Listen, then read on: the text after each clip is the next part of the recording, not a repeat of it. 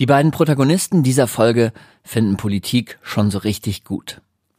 Sie sagen Sachen wie Kommunalpolitik macht mir Spaß. Kommunalpolitik macht mir Spaß und insofern auch der Wahlkampf. Oder Ich war echt hungrig auf Politik. schon ein anderes Gefühl als das, was ich mit Politik verbinde. Hallo. Hi Paulina, Rainer. wie geht's? Ganz gut. Und dir? Ja, bei mir auch. Jetzt werde ich natürlich gerade nochmal angerufen. Kann doch nicht wahr sein. Warte mal. Mit Paulina war ich in der Uni, im Stupa, dem Studierendenparlament. Hallo? Ja. Hi. Wie ging's dir, als deine Zeit im Stupa vorbei war? Ähm, also ich war erleichtert, weil die Zeit sehr stressig war und anstrengend. Ich dachte wirklich so oft, boah, warum tue ich mir das eigentlich an? Bei uns hat sich niemand geprügelt, immerhin. Das war so meine Erfahrung mit Politik. Versteht mich nicht falsch. Natürlich finde ich es toll, wenn Menschen Ideale haben und sich dafür einsetzen. Aber so der politische Alltag, der Politikbetrieb, da denke ich, entweder ist es mega langweilig oder so ein Haifischbecken wie bei House of Cards, wo du jede Sekunde Angst haben musst, gefressen zu werden.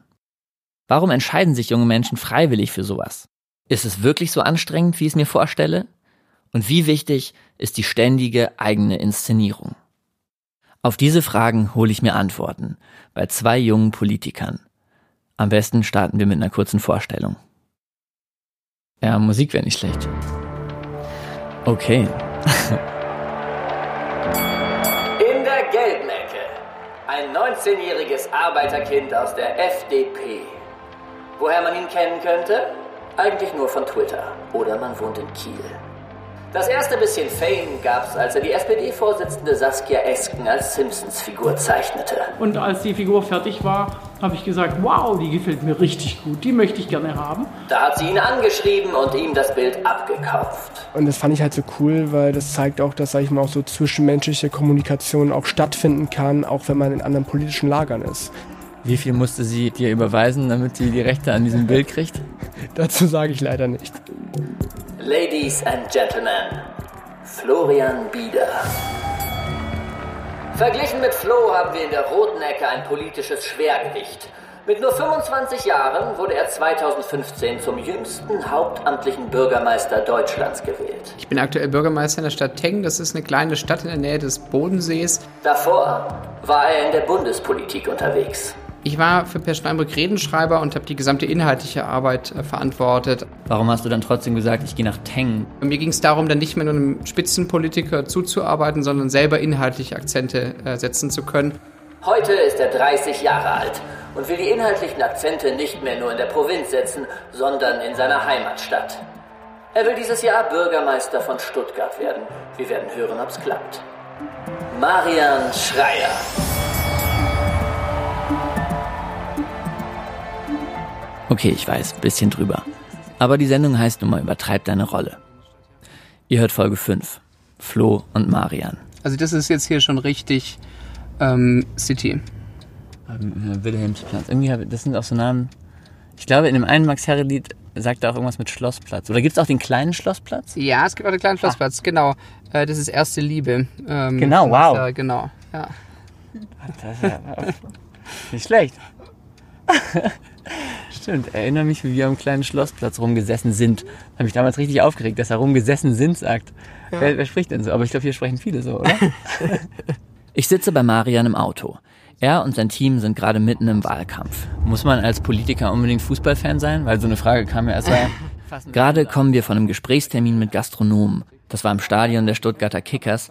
Deshalb wurden ihm auch witzig provokante Fragen gestellt wie die hier. VfB oder Kickers? Ganz klar VfB, auch wenn wir äh, jetzt ja, ja. Aber solche Termine sind natürlich nicht nur funny. Gerade wenn man mit Gastronomen und mit Hoteliers spricht in Corona-Zeiten, da geht es oft um wirtschaftliche Existenzen. Ein großes Problem, ähm, das die Branche betrifft, sind die Veranstaltungen, die nicht stattfinden können. Heute ähm, wird ja das virtuelle Weindorf eröffnet. Ähm, da hat man zumindest Hattest du das Gefühl, dass du bei den Gastronomen hier äh, so ein bisschen auf offene Ohren gestoßen bist? Oder gab es da auch Menschen, wo du das Gefühl hattest, ah, zu denen dringe ich jetzt nicht so richtig vor? Also ich glaube ganz äh, insgesamt, was dort auf jeden Fall sehr positiv aufgenommen worden ist, dass wir mehr Dynamik in der Stadt brauchen und dass es ein positives Zukunftsbild braucht, hinter dem sich die gesamte Stadt versammeln kann. Also das ist ja mein grundsätzlicher Punkt. Ich finde, aktuell ist sehr unklar, wo wir die Stadt Stuttgart in 10 oder 15 Jahren stehen. Und wenn man erfolgreich Stadtentwicklung betreiben will, braucht man ein Zukunftsbild, hinter dem sich die gesamte Stadt versammelt. Und da habe ich den Eindruck, dass es die allermeisten geteilt haben. Aber natürlich ähm, äh, gab es auch die eine oder andere inhaltliche Differenz, aber das macht ja politische Diskussion auch aus. Gerade als wir über den Parkplatz gegangen sind, hat noch jemand gesagt, ja, ich bin klassischer CDU-Wähler, aber ähm, er meinte, er wäre trotzdem beeindruckt gewesen von deinem Auftreten. Ähm, freut dich sowas? Erlebst du sowas öfter? Also ich meine natürlich äh, Freude an das. Ich glaube, alles andere wäre auch äh, seltsam. Und in der Tat ist mir es auch schon gelegentlich in dem Wahlkampf äh, begegnet. Hat, glaube ich, auch damit zu tun, dass das Besondere der Oberbürgermeisterwahl in Baden-Württemberg ist, dass es wirklich auf die Person drauf ankommt. Welche Ideen und welche Überzeugung hat die Person? Was bringt sie mit äh, für die Stadt? Da steht, tritt die Partei eigentlich in den Hintergrund. Und zwar wortwörtlich in den Hintergrund. Sie taucht nicht mal auf dem Wahlzettel in Klammern auf. Marians Partei ist die SPD. Aber das ist so eine Sache. Weil den Segen oder die Unterstützung der SPD hat Marian mit seiner Kandidatur nicht. Es gab sogar richtig Ärger. Aber dazu später mehr. Erstmal gehen wir ungefähr 750 Kilometer weiter Richtung Norden. Nach Kiel. Hat man das gehört? Ich glaube, das war ein Schiffshorn. Hier sollte heute eigentlich der Parteitag der jungen Liberalen Schleswig-Holstein stattfinden. Aber wegen Corona wurde das Ganze gecancelt, beziehungsweise krass verkleinert. Statt einem Parteitag gibt es nur eine nicht öffentliche Sitzung, an der auch ich nicht teilnehmen darf. Deshalb warte ich im Kieler Haus des Sports auf Flo. Wahrscheinlich hier. Ich bin zu einem Interview gleich verabredet. Im wirklich sehr netten Restaurant. Oh ja. Ach so. Habe ich versprochen zu sagen. Dafür darf ich hier das Interview führen. Setz mich erstmal in das Restaurant. Ja, gerne. Und ess noch was. Ach was, ja. Geht das? Hm. Es geht. Das sieht so zu aus. ja, dank Corona. Ah, scheiße. Ja. Flo ist jetzt noch nicht so der absolute A-Lister der Politik. Er ist, wie gesagt, erst 19, sogar gerade erst 19 geworden. Und als wir das Interview führen, ist er sogar erst 18. Tatsächlich bin ich der Erste, der überhaupt ein Interview von ihm will. Was hast du vermutet, wie ich auf dich überhaupt aufmerksam geworden bin? Also es gibt so ein paar Sachen, wo du so ein bisschen, äh, weiß ich nicht, eine, eine breitere Öffentlichkeit gefunden hast mit deinen Tweets. Also es waren zwei Sachen. Als ich angefangen habe vor ein paar Monaten, Ende Mai, da als ich geschrieben habe, Gregor Gysi ist ein Ehrenmann, da, also da kamen andere Julis, äh, haben sich darüber aufgeregt, das geht doch gar nicht. Flo's erster Shitstorm. Aber das habe ich gar nicht mitbekommen. Auf ihn aufmerksam geworden bin ich durch einen anderen Tweet einen ziemlich persönlichen, der mir in die Timeline gespült wurde. Da schreibt Flo, mein Vater ist Arbeiter und meine Mutter kann bis heute so gut wie kein Deutsch. Spart euch diese Kommentare, das war wahrscheinlich auf irgendwas bezogen, das musst du mir gleich nochmal erklären. Und dann sagst du, ich bin bei den Julis, weil ich für Eigenverantwortung stehe und für den sozialen Aufstieg unabhängig vom sozialen Background. Und da dachte ich, okay, das ist so gar nicht das Bild, was ich mit der FDP verbinde. Ähm, warum hast du das damals getwittert? Ähm, es war so, also wir Julis, also es ist nicht nur bei mir so, wir müssen uns oft vieles anhören. Dann heißt es, ja, fahrt mal weiter mit hier Papis Porsche. Das ist schon eher mein FDP-Bild. Deine Eltern sind doch eh reich, du kriegst auch eh nur Geld in den Arsch gesteckt und sowas. Und das kriege ich auch jeden Tag zu hören. Und ich kann es nicht mehr, ich, ich, ich reg mich auch darüber gar nicht mehr auf, weil ich es einfach satt habe, weil es ist halt in gewisser Weise auch ausgelutscht, dieses Klischee-Denken. Ähm, und deswegen habe ich das auch damals getwittert, weil ich wollte einfach darstellen, dass ich halt quasi nicht dem Klischee entspreche. Wo, wobei auch, sage ich mal, ein Klischee FDPler oder Juli kann gute Arbeit machen und macht auch teilweise gute Arbeit. Ich wollte einfach nur darstellen, ich komme nicht aus reichen Elternhaus und trotzdem bin ich bei der FDP und trotzdem stehe ich für Eigenverantwortung.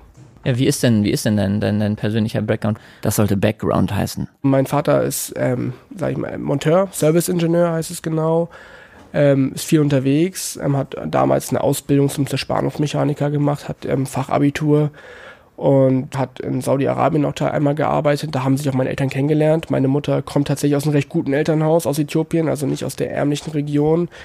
Ähm, da hat, hat mein Vater meine Mutter kennengelernt, sind zusammen nach Deutschland und da bin ich halt hier zur Welt gekommen. Und meine Eltern haben natürlich mir möglichst so viel versucht zu realisieren, wie es geht und dass ich glücklich bin. Ich hatte auch die beste Kindheit und ich kann mich da überhaupt nicht beklagen. Aber ich mochte schon als Kind nicht gerne Geld von meinen Eltern zu nehmen, weil ich halt, weil es halt das Geld von meinen Eltern ist und nicht mein eigenes Geld. Und ich habe halt so früh es geht halt angefangen, arbeiten zu gehen. Also, sobald ich 16 wurde, habe ich einen Job in der Gastronomie gemacht. Danach war ich bei Rewe an der Kasse, habe da gearbeitet.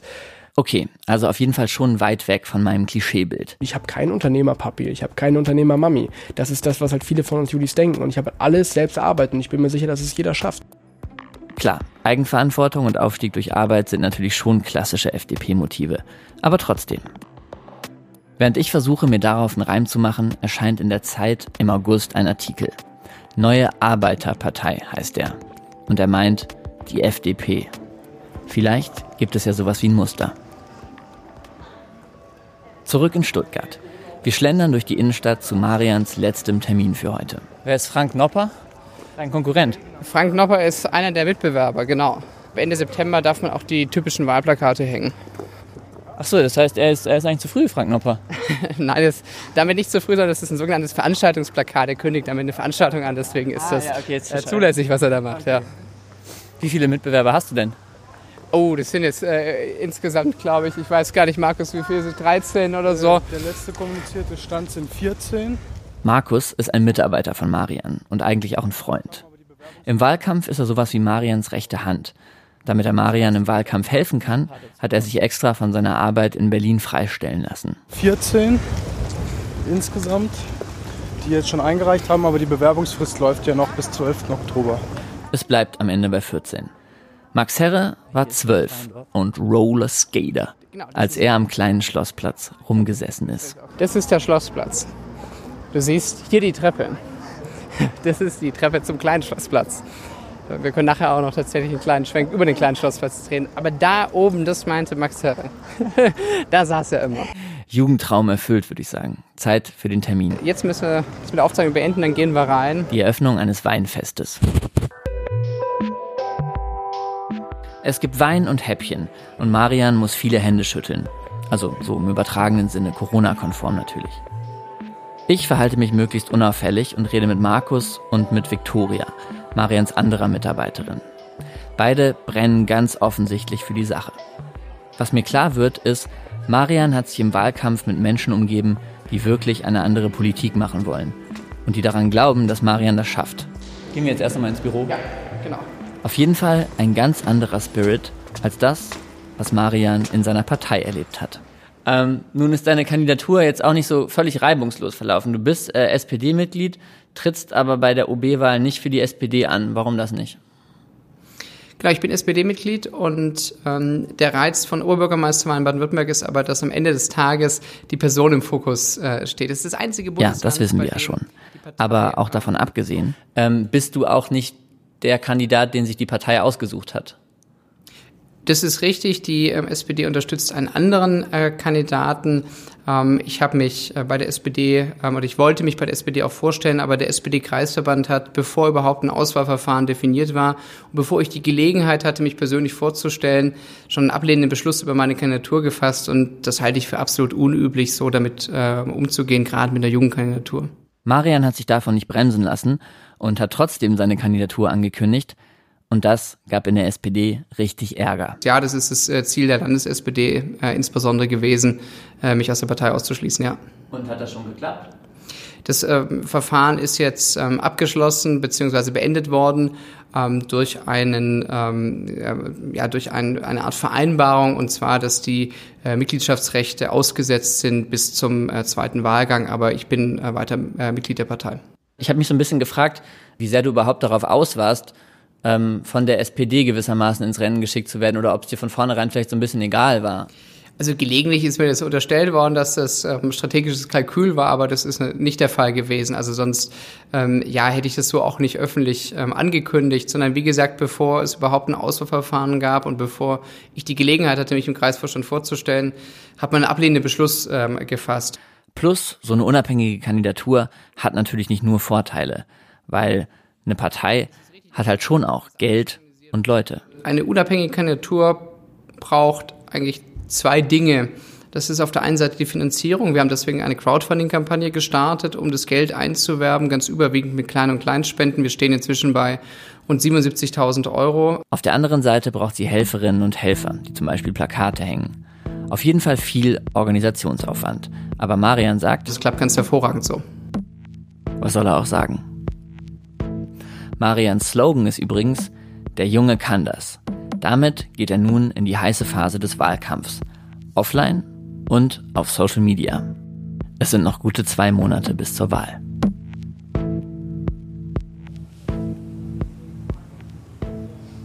Wir sind wieder in Kiel. Ich habe äh, neulich in der Zeit einen Artikel gelesen, der so ein bisschen das aufgreift, was du eigentlich auch gerade angesprochen hast. Der Artikel, den hast du wahrscheinlich auch gelesen oder zumindest davon gehört, der hieß äh, Neue Arbeiterpartei. Die FDP hat ihren elitären... Ria Schröder kam drin vor, genau. Ria Schröder war bis vor kurzem Bundesvorsitzende der Jungen Liberalen. Ähm, die FDP hat ihren elitären Ruf satt, sie entdeckt die Aufsteiger. Findest du dich da wieder oder ist es genau das, wofür du auch also warum du auch in der FDP bist? Ja, auf jeden Fall. Also ich bin tatsächlich damals, ich bin ja mit 16 bei den Jungliberalen eingetreten, ein Jahr später in die FDP. Und ich bin nicht eingetreten, weil ich, sage ich mal, mit allen Punkten, sage ich mal, konform gehe, was die FDP auf dem Zettel hat. Ähm, ich bin eingetreten in die FDP, weil ich was verändern wollte. Und mit der FDP habe ich mich am meisten identifiziert. Und ich bin eingetreten, weil ich, sage ich mal, meine, weil ich denke, den Liberalismus kann man weiterdenken und ich, weil ich wollte neue Akzente denken und gerade dieser Artikel, was du da gerade, ähm, was du gerade gezeigt hast, ähm, ich würde schon sagen, dass ich mich da wiederfinde, weil ich finde, ähm, die Arbeiter, die sollten wir auch mehr in den Fokus nehmen, weil der Liberalismus ist nicht für eine bestimmte Menschengruppe, auch wenn das manche Leute, sag ich mal, anders sehen. Ist das äh, schon im Partei-Mainstream angekommen, dass, dass die FDP die neue Arbeiterpartei sein will? Nein, also wir wollen ja auch nicht die neue Arbeiterpartei sein. Wir wollen halt, sage ich mal, die Partei für diejenige, für, für, für jene Menschen sein, die ihr Leben eigenverantwortlich leben wollen. Frei von staatlicher Reglementierung und äußeren Einflüssen. Aber ähm, wenn nicht irgendwas gemacht wird ähm, und es einfach so weitergeht wie bisher, gelten ja im Moment zumindest nicht gleiche Voraussetzungen für alle. Das heißt, man müsste ja erstmal irgendwie dafür sorgen, dass die Chancengleichheit irgendwo da ist. Ja. Aktuell ist es ist natürlich keine Chancengerechtigkeit gegeben, da stimme ich dir voll und ganz zu. Ähm, aber wo man anpacken muss, ist halt in der Bildung, in der Bildungspolitik, da gleiche Rahmenbedingungen schaffen, egal aus welchem Elternhaus du kommst. Und das packen wir an und deswegen habe ich mich da wiedergefunden und ich möchte halt, dass es auch in der, sag ich mal, der Öffentlichkeit auch mehr wahrgenommen wird, dass die FDP halt auch für Arbeiter da ist. Mhm. Also in, in dem Artikel kam das ja zum Beispiel auch voll raus, dass, dass du nicht der Einzige bist, der so denkt, dass, ja, dass es halt irgendwie, gerade so die jungen Leute, habe ich zumindest so das Gefühl, in der, in der FDP sind, die das so, so ein bisschen so ein anderes Ver äh, Verständnis ähm, haben. Glaubst du, ähm, das wird sich einfach mit der Zeit regeln, dass die FDP einen anderen Ruf bekommt, weil junge Leute vielleicht wirklich anders denken als, als die alten Leute, die noch irgendwie eher so in diesem, okay, ich habe geerbt und mm, ich leihe mir den Porsche von meinem Vater im Modus sind? Also schwierig zu sagen. Also mein Ziel ist es auch langfristig nicht, die FDP zu einer sozialen liberalen Partei zu machen. Da gibt es bestimmt noch ganz viele andere kleine Splittergruppen. Ähm, ich finde diesen Meinungspluralismus auch intern bei uns in der Partei wichtig. Wir haben die Libertären, wir haben natürlich auch die Sozialliberalen und ich finde, es braucht mehrere Stimmen, um quasi ein sehr gutes Gesamtkonzept, sage ich mal, zu entwickeln. Und, und umso mehr Stimmen es gibt, umso mehr freue ich mich natürlich. Ganz der Diplomat. Manchmal vergesse ich während des Gesprächs tatsächlich, dass Flo wirklich erst 18 ist. Bei Marian geht's mir ähnlich. Er ist zwar schon 30, aber auch er hat diese Souveränität, diesen Schliff, diese Fähigkeit, höflich zu bleiben in Konfrontation. Schon irgendwie so ein Politikersprech, aber das soll nicht heißen, dass die beiden auch inhaltlich das erzählen, was ihre älteren Kollegen erzählen. Weil das tun sie nicht. Du sprichst zu viel über die Clubs, haben sie gesagt. Die Wahlen, die gewinnst du bei den Leuten über 60, haben sie gesagt. Warum stellst du dein Wahlprogramm eigentlich einem Techno-Schuppen vor, haben sie gesagt. Da nimmt die doch keiner mehr ernst. Ich mache das, weil es richtig ist. Denn die Folgen von Corona sind weit gravierender, als man auf den ersten Blick erkennen kann. Ein Wahlkampfvideo von Marian. Krass schön gemacht und super geschnitten. Es sind viele Menschen im Bild, die von Corona hart getroffen sind. Menschen aus der Gastronomie und aus der Veranstaltungswirtschaft. Wir haben jetzt wirklich die Chance, etwas zu verändern. In Stuttgart gibt es nicht nur bei Tag, sondern auch bei Nacht.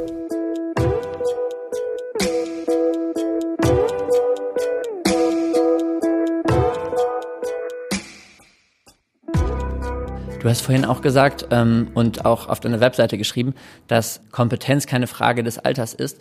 Gleichzeitig versuchst du ja schon so ein bisschen das Junge auch so positiv für dich zu nutzen und zu besetzen. Und gerade beim Thema Dig Digitalisierung ist zumindest mein Eindruck, leitest du ja schon auch eine gewisse Expertise äh, von deinem Alter ab, einfach, dass du damit aufgewachsen bist und dass es für dich ganz normal ist.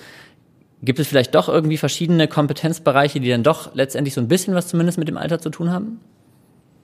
Also ich meine, selbstverständlich ähm, ist es so, dass man über Alter Lebenserfahrung sammelt und Lebenserfahrung schon auch ähm, hilfreich sein kann. Das äh, stelle ich gar nicht in Abrede. Ähm, und du hast auch recht damit, äh, dass ich natürlich damit argumentiere mit Blick auf die Digitalisierung und andere gesellschaftliche Entwicklung, dass es ein Vorteil ist, dass ich damit aufgewachsen äh, bin. Das ist jetzt nichts, was ich mir neu aneignen musste. Und ich glaube, es geht schon auch sehr stark um die Frage, nicht nur, wer jetzt ähm, nächstes Jahr der neue Oberbürgermeister ist, sondern was ist eigentlich sechs, sieben, acht Jahre später, wenn wir an das Tempo gesellschaftlicher Veränderungen äh, denken, nicht nur im technischen Bereich, sondern insgesamt, äh, dann sieht unsere Welt ganz anders aus als vor sechs oder sieben Jahren. Und ich bin mir ziemlich sicher, dass, dass sie auch in sechs oder sieben Jahren äh, wieder eine ganz andere sein wird. Und da ist es, glaube ich, schon richtig äh, zu sagen, ähm, oder sinnvoll zu sagen, man hat jemand, der auf der Höhe der Zeit ist, der ähm, auch mit diesem Entwicklungstempo Schritt halten kann. So deine Inszenierung auf der, auf der Webseite ist ja auch so sehr nahbar und ich habe auch das Gefühl, dass, dass du das auch so bist. Ähm, man kann dich zum Beispiel treffen. So, ähm, und die haben so lustige Namen. Also zum Beispiel gibt es äh, Marian Late Night, dass man halt irgendwie nach, nach dem Weggehen abends mit dir noch ein Bier trinken kann. Hat das schon mal jemand gebucht? Also das Konkrete leider äh, bisher noch nicht. Wir haben kurz vor Corona oder eigentlich in der, in der Woche, als der Lockdown angekündigt ähm, äh, wurde, das Ganze eigentlich freigeschaltet. Deswegen ist es nicht so richtig intensiv genutzt worden. Wir hatten, ja, wir hatten ein oder zwei ähm, Veranstaltungen äh, darüber, aber jetzt äh, das ähm, Late Night äh, noch nicht. Aber äh, was die Idee dahinter ist, ich finde, dass man auch politische Veranstaltungen anders organisieren kann, als wir es bislang kennen. Ich meine, üblich ist, man lädt irgendwie in ein Hinterzimmer einer Gaststätte ein, da ist es ein bisschen dunkel, vielleicht auch ein bisschen miefig und dort ähm, spricht dann einer 45 äh, Minuten und dann ist es äh, irgendwie auch wieder vorbei. Und wir wollten dorthin gehen, wo sich Menschen aufhalten, dass man sagt, ich lade den Kandidaten ein zu mir nach Hause oder in meine Lieblingsbar oder an meinen Arbeitsplatz, um dort einfach sehr informell über Kommunalpolitik diskutieren äh, zu können. Weil darüber erreicht man dann, glaube ich, schon auch noch Menschen, die sich jetzt nicht tagtäglich mit der Kommunalpolitik beschäftigen. Ich werde immer wieder gefragt, wie ist das eigentlich, so eine Oberbürgermeisterkandidatur? Und ich finde es so ähnlich, wie wenn man das gesamte Frühjahr über erzählt, diesen Sommer springe ich vom 10-Meter-Turm im Freibad. Ich will diesen Sprung wagen, weil Stuttgart hat sich zu wenig bewegt in den letzten Jahren. Noch ein Video von Marian. Nach unserem Gespräch verfolge ich seinen Wahlkampf vor allem über Insta. Es fällt auf, dass Marian einen enormen Output hat. Und dabei, darf man nicht vergessen, ist er ja auch noch amtierender Bürgermeister von Tengen. Also ich bin weiter Vollzeit äh, Bürgermeister, das kann man auch nicht so einfach ablegen. Ich verbringe jetzt den, den Resturlaub des vergangenen Jahres und den diesjährigen Urlaub quasi als Aktivurlaub in Stuttgart. Das Tagesgeschäft hat er an die Amtsleitung delegiert. Nur wenn er unbedingt gebraucht wird, ist er vor Ort. Ansonsten tourt er durch alle 23 Stadtbezirke Stuttgarts und diskutiert mit unzähligen Leuten. Einmal steht er im Schwimmbad auf dem Sprungturm. Der nächste kurze Film ist ein historischer Abriss in Bildern über die Bundesrepublik und welche Bürgermeister Stuttgart seit 1945 hatte. Es sind nur vier.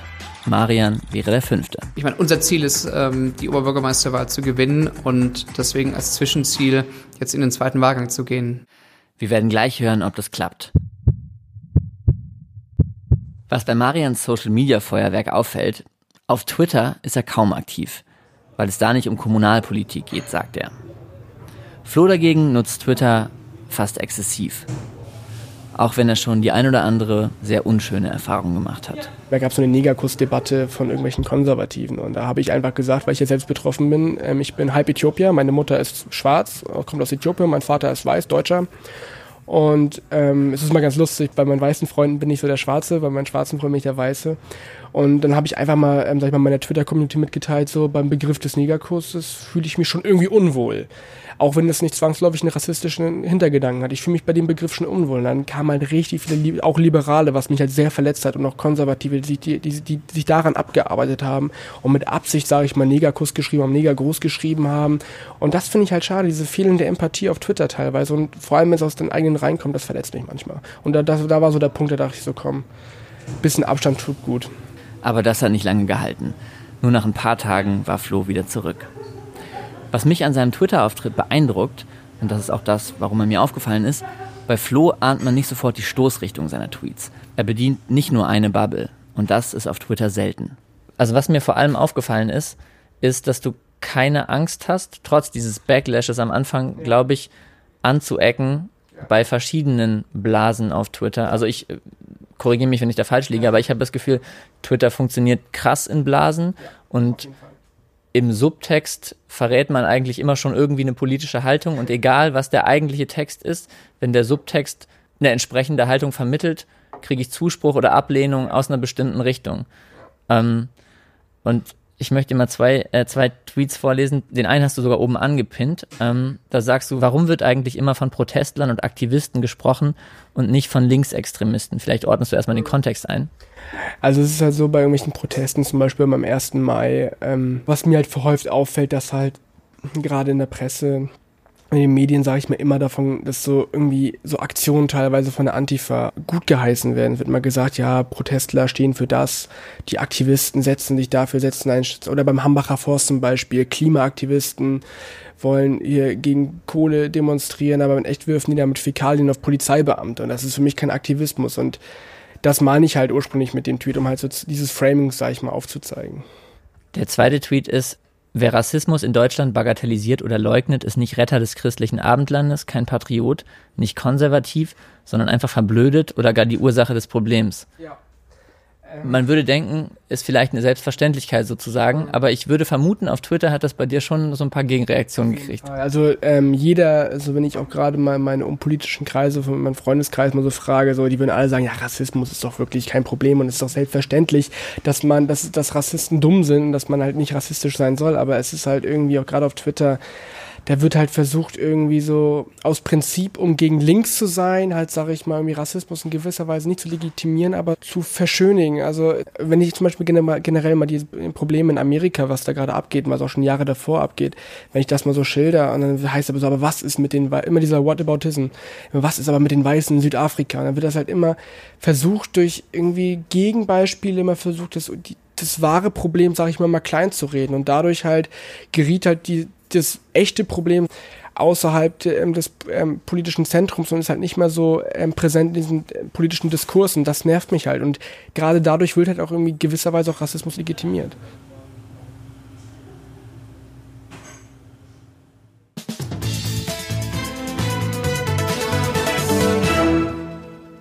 Stuttgart hat gewählt, die Wahllokale haben geschlossen und die Auszählung ist, so wie wir hören, auch gleich beendet. Guten Abend und herzlich willkommen. Auch von meiner Seite herzlich willkommen. Wir sind wieder in Stuttgart und das ist jetzt der Moment, wo Marian und sein Team erfahren, ob sich die Mühen der letzten Wochen und Monate gelohnt haben. Nun gibt es ein Ergebnis. Auf Herrn Marian Schreier entfielen 32.678 Stimmen, was einem Anteil von 15 Prozent entspricht.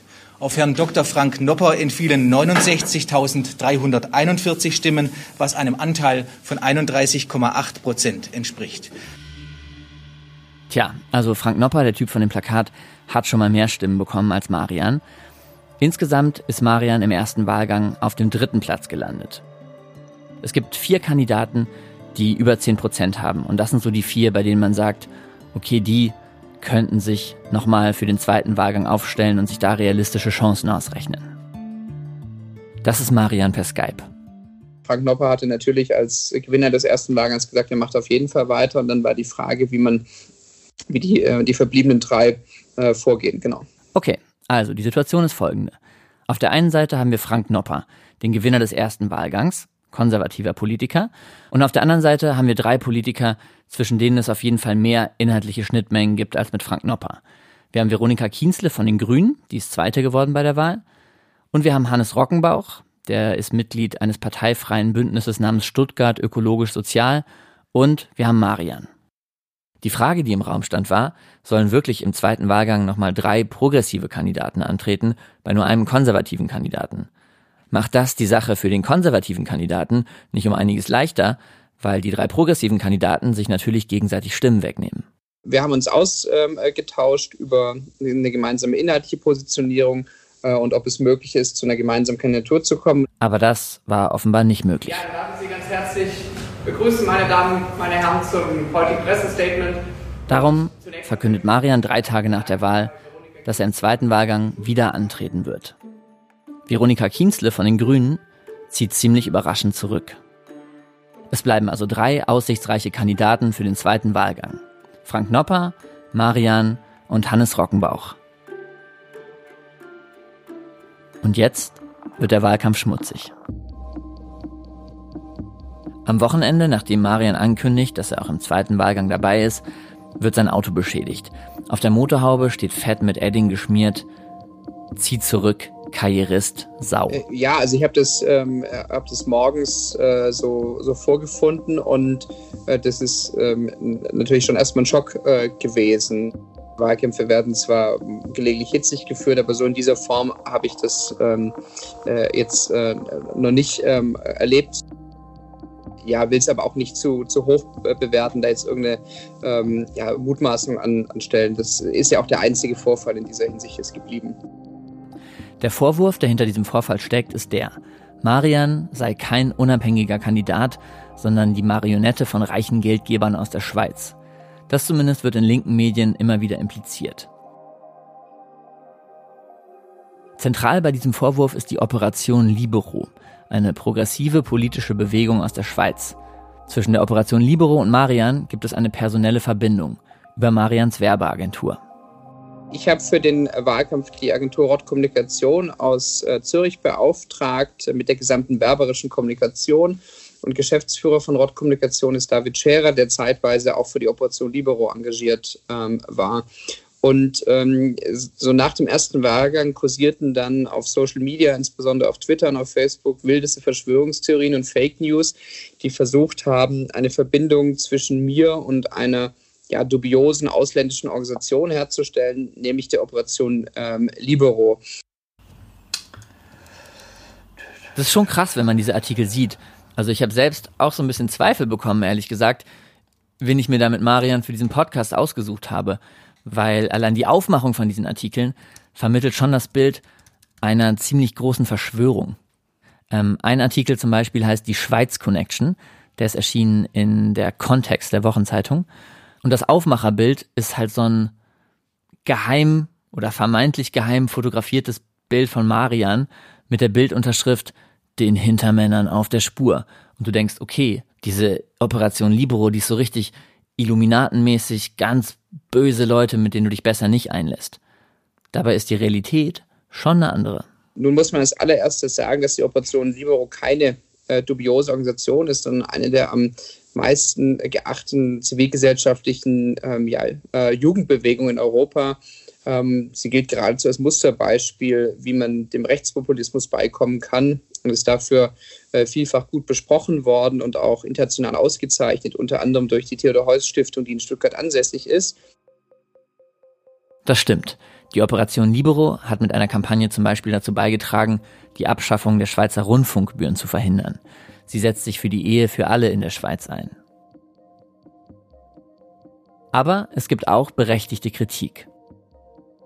2019 enthüllte die Schweizer Wochenzeitung WOTS sehr fragwürdige Methoden der Operation Libero. Im Vorfeld der Parlamentswahlen in der Schweiz hatte die Organisation einigen Kandidatinnen und Kandidaten Unterstützung zugesichert, aber nur, wenn diese sich zu vorformulierten Positionen bekennen. Nach dem Motto, wir finanzieren dir deine Wahlwerbung, solange du dich an das und das hältst. Das riecht nach Politiker kaufen. Die Operation Libero hat später zwar gesagt, das wäre nur ein normaler Fragebogen, aber die Formulierung da drin sagt was anderes. Teile des Dokuments habe ich gesehen. Und da steht, die Antworten in dem Fragebogen sind die verbindliche Grundlage für die Unterstützung der Kandidierenden. Also ich bin kein Jurist, aber easy Fragebogen, um mal eben die Meinung abzuchecken, klingt für mich anders.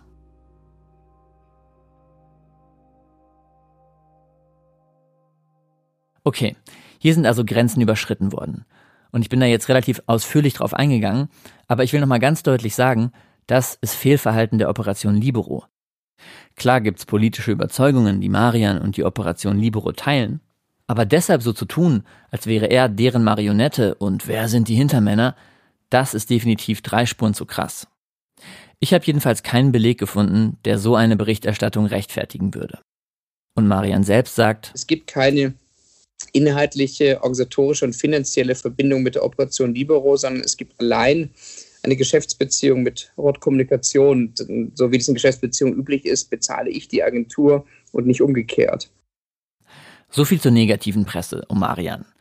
Wenn das jetzt so klingt, als sei das das Bild gewesen, was um seine Kandidatur entstanden ist, das stimmt nicht.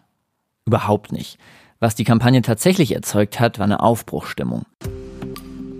Das erste Mal hatte ich das Gefühl, dass da, dass da einer unsere Sorgen und Nöte verstanden hat und es auch ernst meint. Ja? Sagt zum Beispiel das Stuttgarter Hip-Hop-Urgestein Strachi in einem viralen Video. wenn wir uns jetzt alle mobilisieren, dann haben wir schon bald eine bessere Stadt. In Umfragen macht Marian immer mehr Boden gut auf Frank Nopper. In der Woche vor dem zweiten Wahlgang liegen die beiden fast gleich auf. Alles ist möglich. Ciao. Ciao. Ein letztes Mal nach Kiel. Ich habe Mikro einfach wieder angemacht, ne? Nach dem Interview gehen Flo und ich raus aus dem Restaurant. Flo bringt mich noch zum Bahnhof.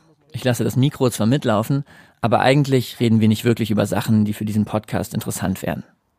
Bis Flo mir von einem Erlebnis erzählt, das er Schlüsselerlebnis nennt. Und das werde ich nie vergessen. Das war eigentlich so mein allererster ähm, rassistischer Moment, also den ich selbst miterlebt habe. Da war ich mit meiner Mutter im Bus, in dem öffentlichen Nahverkehr. Und dann ist das passiert. Auf einem Sitz für Menschen mit Behinderung sitzt eine sehr alte Frau. Plötzlich kommt eine jüngere Frau rein und will ihren Platz. Die alte Frau will schon aufstehen, aber dann mischt Flo sich ein. Und dann meinte ich zu der Seniorin, nein, bleiben Sie ruhig sitzen. Sie haben den Anspruch, da zu sitzen. Und dann kam die Frau, hat mich beleidigt. Was soll das denn? Ja, sie, die, du machst doch nichts für unseren Staat. Du, wir, wir bezahlen nicht mit Steuergeldern. Bla, du lebst doch nur von unseren Kosten. Geh weg aus Deutschland. Solche Phrasen halt. Flo sagt, das ist absolut kein Alltag für ihn. Eigentlich war das die einzige rassistische Erfahrung, an die er sich erinnern kann. Aber ich weiß halt, dass es halt das Problem ist und ich kenne auch Menschen, die haben öfters solche Erfahrungen sammeln dürfen, müssen. Und für die möchte ich mich natürlich auch einsetzen, auch wenn ich nicht, sage ich mal, zwangsläufig von sowas betroffen bin. Deswegen will ich gegen solche Idioten kämpfen und bin auch stolzer Antirassist, Antifaschist und der Vorfall war für Flo die entscheidende Motivation, so sich wirklich gegen Rassismus einzusetzen. Selbst wenn er sich dafür mit der eigenen Bubble auf Twitter anlegen muss oder es ihm andere Leute nicht zugestehen wollen, Antifaschist zu sein. Also ich finde auch, als Antifaschist ist man nicht links. Die Linken versuchen gerne den Begriff des Antifaschismus gerne für sich, sage ich mal, zu beanspruchen was mich auch aufregt, weswegen ich umso öfters sage, dass ich Antifaschist bin. Ich brauche auch nicht, doch nicht, nicht so liberal oder so davor hängen, weil jeder vernünftige Mensch ist Antifaschist. Und mich regt es auf, dass Linke das für sich beanspruchen und sagen, ja, nur wenn man links ist, ist man auch Antifaschist. Ähm, das ist Bullshit. Ähm, jeder Demokrat und jeder, der sich auf dem demokratischen Boden befindet, ist Antifaschist. Ja. Und jetzt sind wir am Hauptbahnhof. Aber weiß auch nicht, warum ich da so dämlich lachen musste. Vermutlich, weil ich dachte, das war on point. Wir kommen an und Flo liefert das perfekte Schlusswort. Wobei, das Schlusswort für den Podcast ist es natürlich noch nicht. Jetzt zählt's. Der Tag des zweiten Wahlgangs. Und spätestens an diesem Tag ist klar, Marians Wahlkampf ist weit über die Grenzen Stuttgarts hinaus wahrgenommen worden. Jan Böhmermann hat getwittert. Ja, das ist eine schöne Überraschung am Wahlsonntag äh, gewesen. Wenn heute ein 30-Jähriger zum Oberbürgermeister von Stuttgart gewählt wird, schreibt Böhmermann und dann weiter in All Caps, falle ich in Ohnmacht. Und? Ist er in Ohnmacht gefallen?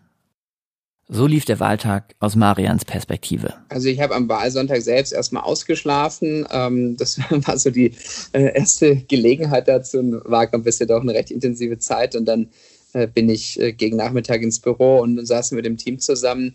Und ähm, es gab ja jetzt keinen offiziellen Wahlabend, sondern wir haben das vor dem Computer äh, uns, äh, uns angesehen. Und ähm, ja, äh, es ist dann ähm, nach und nach im, im Laufe des Abends äh, dann klar geworden, äh, dass äh, Frank Nopper das gewinnen äh, wird. Und dann habe ich ihm auch entsprechend ähm, gratuliert. Ich habe ihm geschrieben und habe das Ganze dann auch öffentlich ähm, erklärt. Und, und das war's dann. Frank Nopper holt am Ende 42,3 Prozent der Stimmen.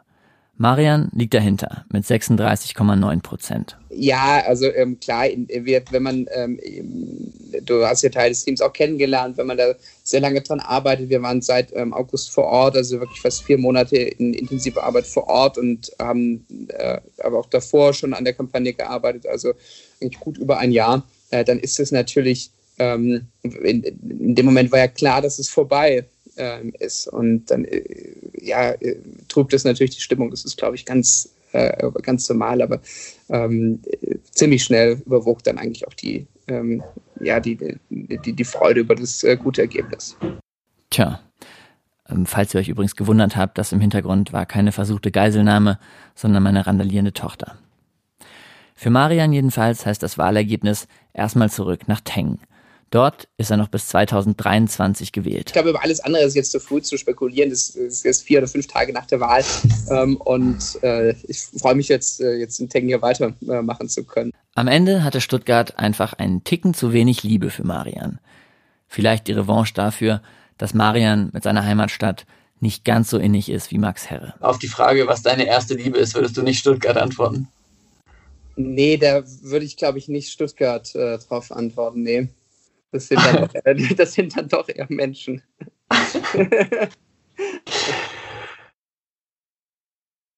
Und jetzt müsste der Beat losgehen. Aber ja, Max Herre ist für uns rechtlich leider nicht drin. Deshalb kommt jetzt was von Wolfram Gruß. Der macht die Musik für diesen Podcast.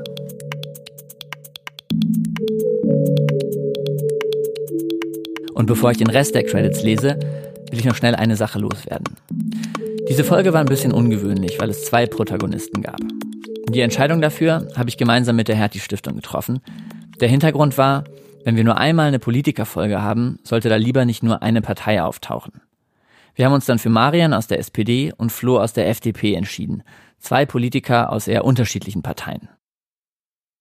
Am Ende muss man sagen, so unterschiedlich waren die beiden vielleicht gar nicht. Bisschen zugespitzt könnte man sogar behaupten, beide stehen für einen neuen Liberalismus. Ein Liberalismus, der irgendwie linker ist als der, den wir sonst in Deutschland kennen. Ich ahne aber, dass sowohl Marian als auch Flo diese Einschätzung nicht teilen würden. Deshalb vielleicht ein bisschen tiefer gestapelt. Ich dachte, ich erlebe in dieser Folge vor allem politische Unterschiede. Darum auch dieses Intro am Anfang wie bei so einem Boxkampf. Was ich stattdessen erlebt habe, sind zwei junge Politiker, die Unterschiede überwinden wollen.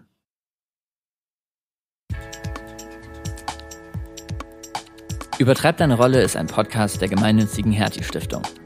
Musik wie gesagt vom großartigen Wolfram Gruß. Tonmischung Konrad Hanswelle Menke. Redaktion Fabian Famulok. Ein besonderes Danke geht diesmal an eine Schweizer Journalistin, der oder die nicht namentlich genannt werden möchte. Mein Name ist Rick Oppermann. Wir hören uns beim nächsten Mal.